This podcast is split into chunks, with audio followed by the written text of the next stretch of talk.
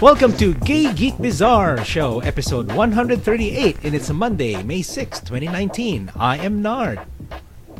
And this is Ray. Yes, welcome everyone to the show where we talk about gay stories, geek news, and bizarre topics.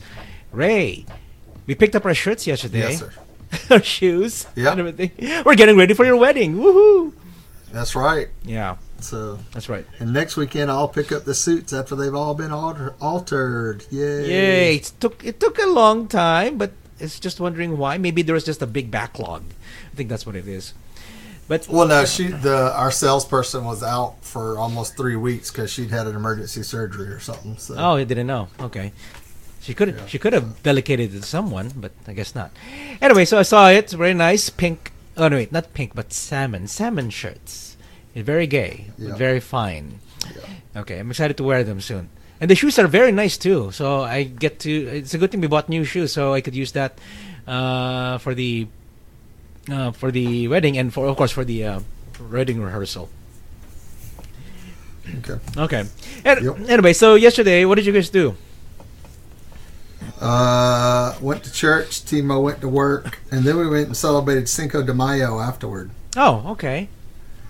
So yeah, we went and had some burritos and some margaritas, and then we came home and watched Game of Thrones. Oh, my and had some God. Starbucks. and There's a branch. That's about it. You saw that too. I there's I did rewind and it's all over the news, all over Twitter, and I saw it this morning. That oh yeah, but I mean yeah, there's all kind of memes about it. About on the west side of Winterfell. The best one I like is on the west side of Winterfell. It's uh, you know all the stuff going on after the battle. And then they show the east side of West uh, Westerfeld, and then it's all white, and it says Starbucks on it. oh yeah, that's right. This looks like a castle. Westeros, was Westeros. Yeah, so Westeros. so there's a uh, there's a No, Winterfell. oh they're in Westeros. Winterfell's the castle. Is that No, they're in, Winterfell? They're in uh, Winterfell, the castle. oh, Winterfell. So there's a branch in Winterfell. Yeah. That's going to probably be the title of the show. Uh, Yeah. Starbucks. I shared it this morning, and then I put uh, Daenerys' full title on there. yeah. So that I thought that was Westeros. There were no Wester Winterfell is the castle. and- Westeros is the country, but the castle is Winterfell. Oh, okay. Starbucks at Winterfell.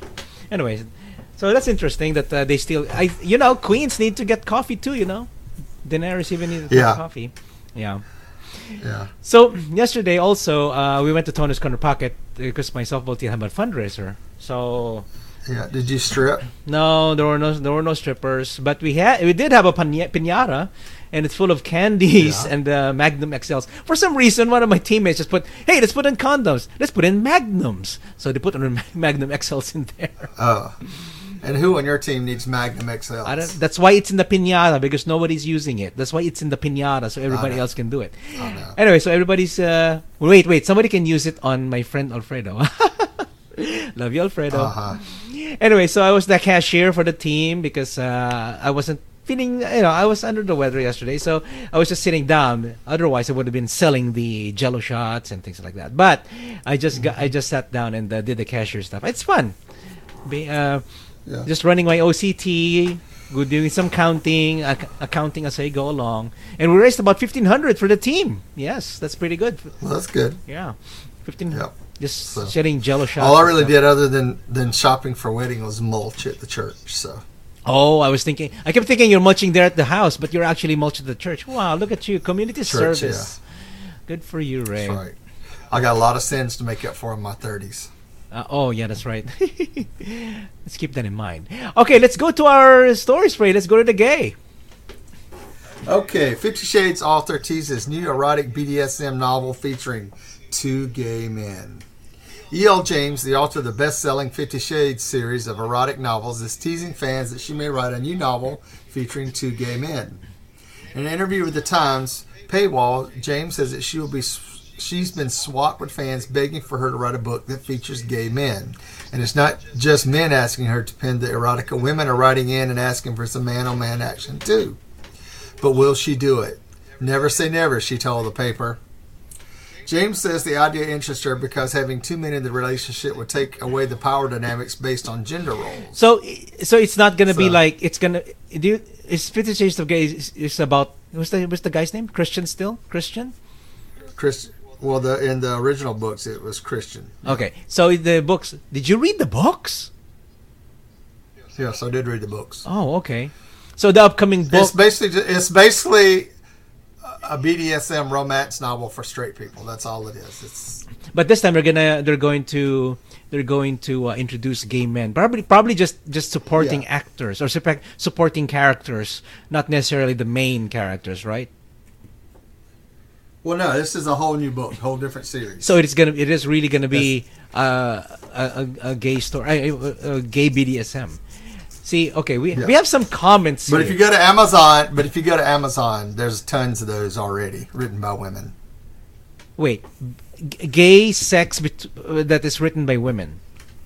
Yes, most of the gay sex books out there, the BDSM novels and stuff, and gay novels is all written by women. Yeah. Because I sent you one that we're supposed to be interviewing here shortly. Oh yeah, that's right.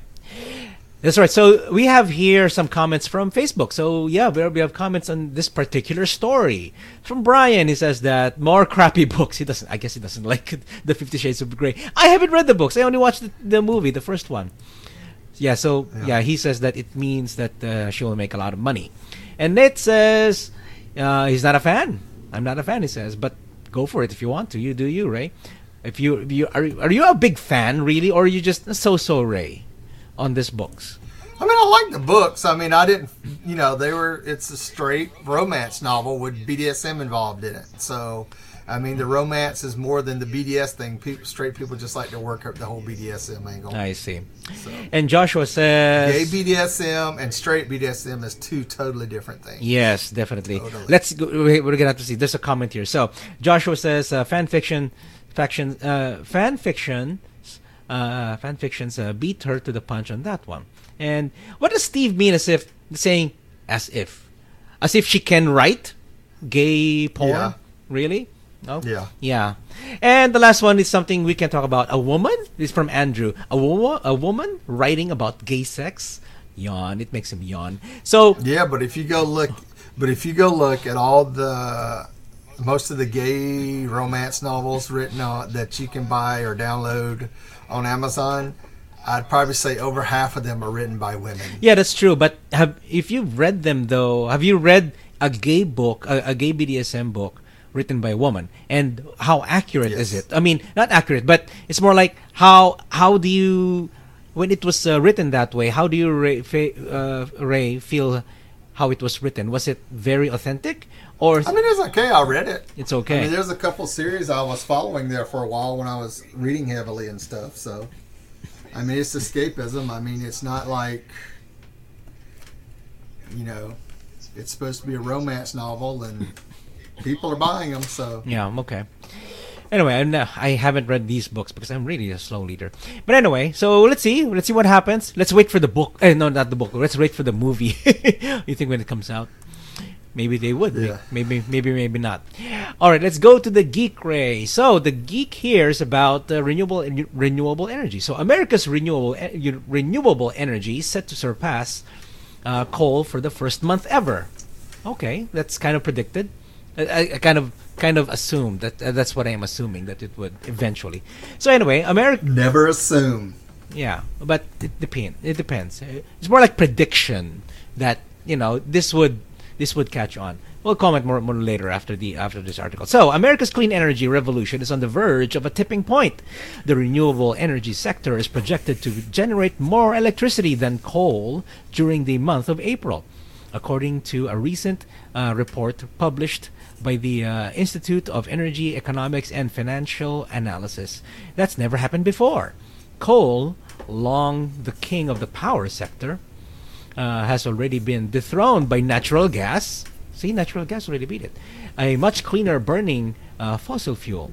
Now, uh, coal is facing intensifying pressure from wind and solar power.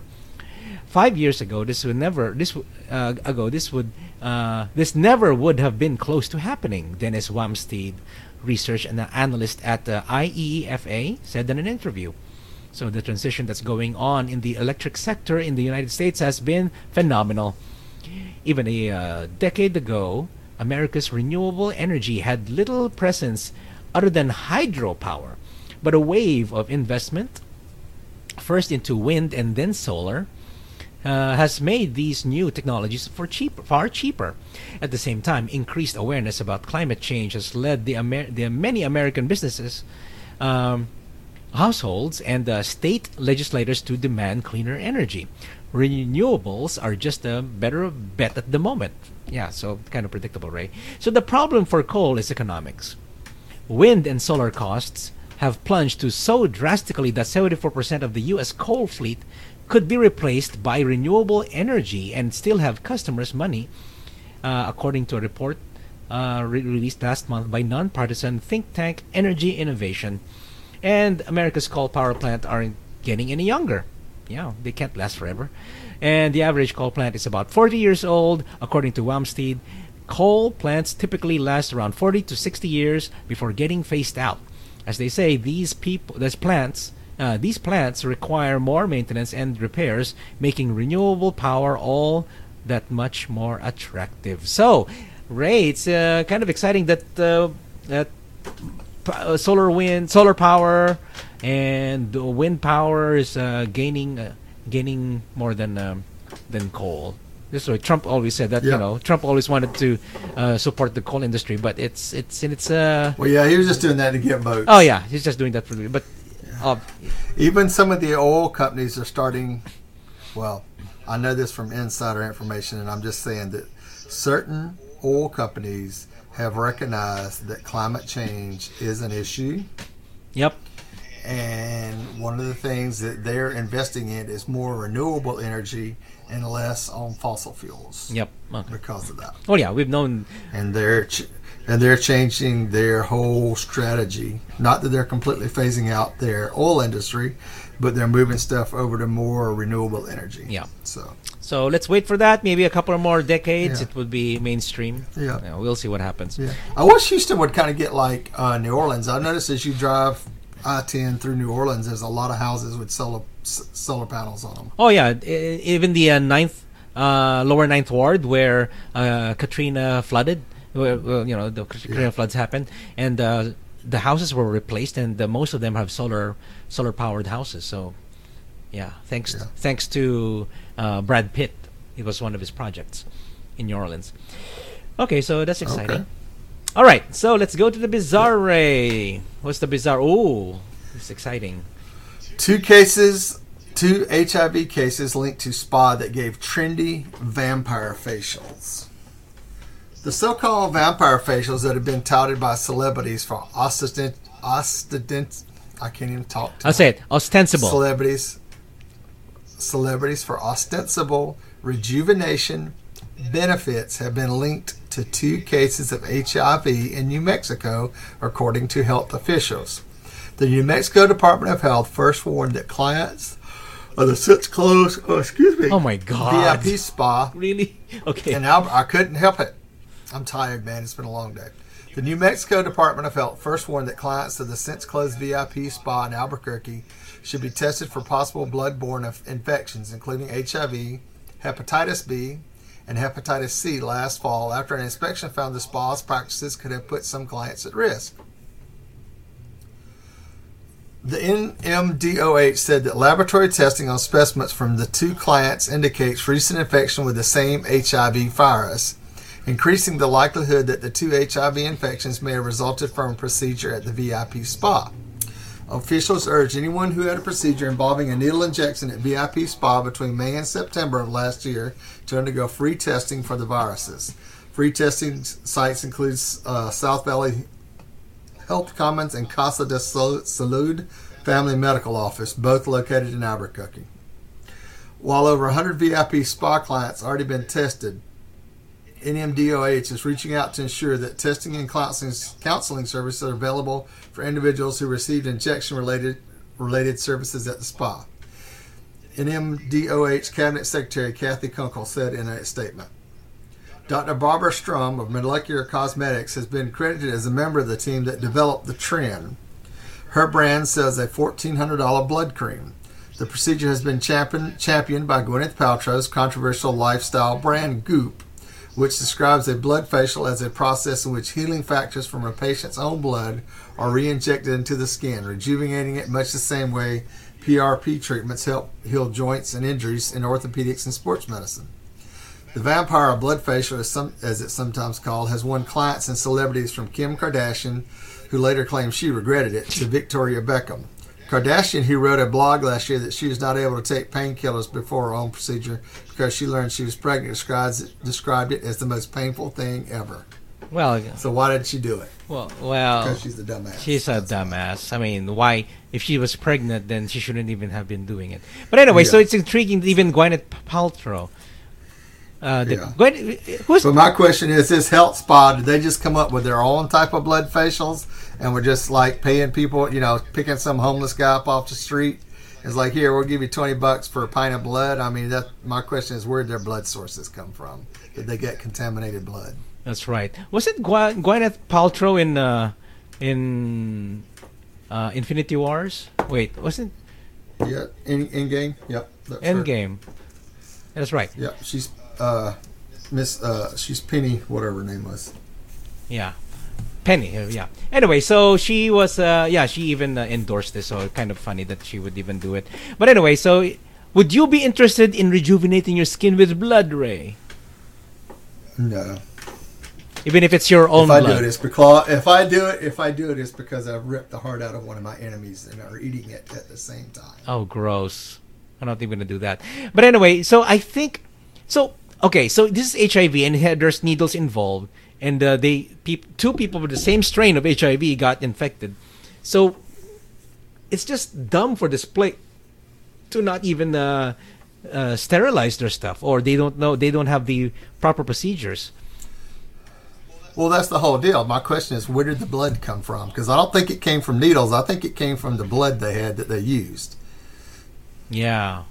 But they were saying about needles and stuff, but So- it's just dumb. I mean, I don't know. It's Yeah. just something that So- uh, Needless to say, everybody that worked at this clinic has disappeared because I'm sure there are lawsuits, and everybody's like, "We're closed, bankrupt, nothing there." Yep. So No, they must have left. All right, let's go to the uh, uh, another story for for bizarre. Right? So, police find 44. You know, that's a lot. Really small too. 44 stolen diamonds hidden inside man's butt. So, a New Mexico, uh, New Mexico again. it's New Mexico. uh, maybe New Mexico's trying to catch up with Florida. It's the new Florida. so a new Fexi- a new a New Mexico man faces charges after police pulled him over on Sunday for driving a motorcycle without a license plate. But then, upon further inspection, discovered his hidden treasure.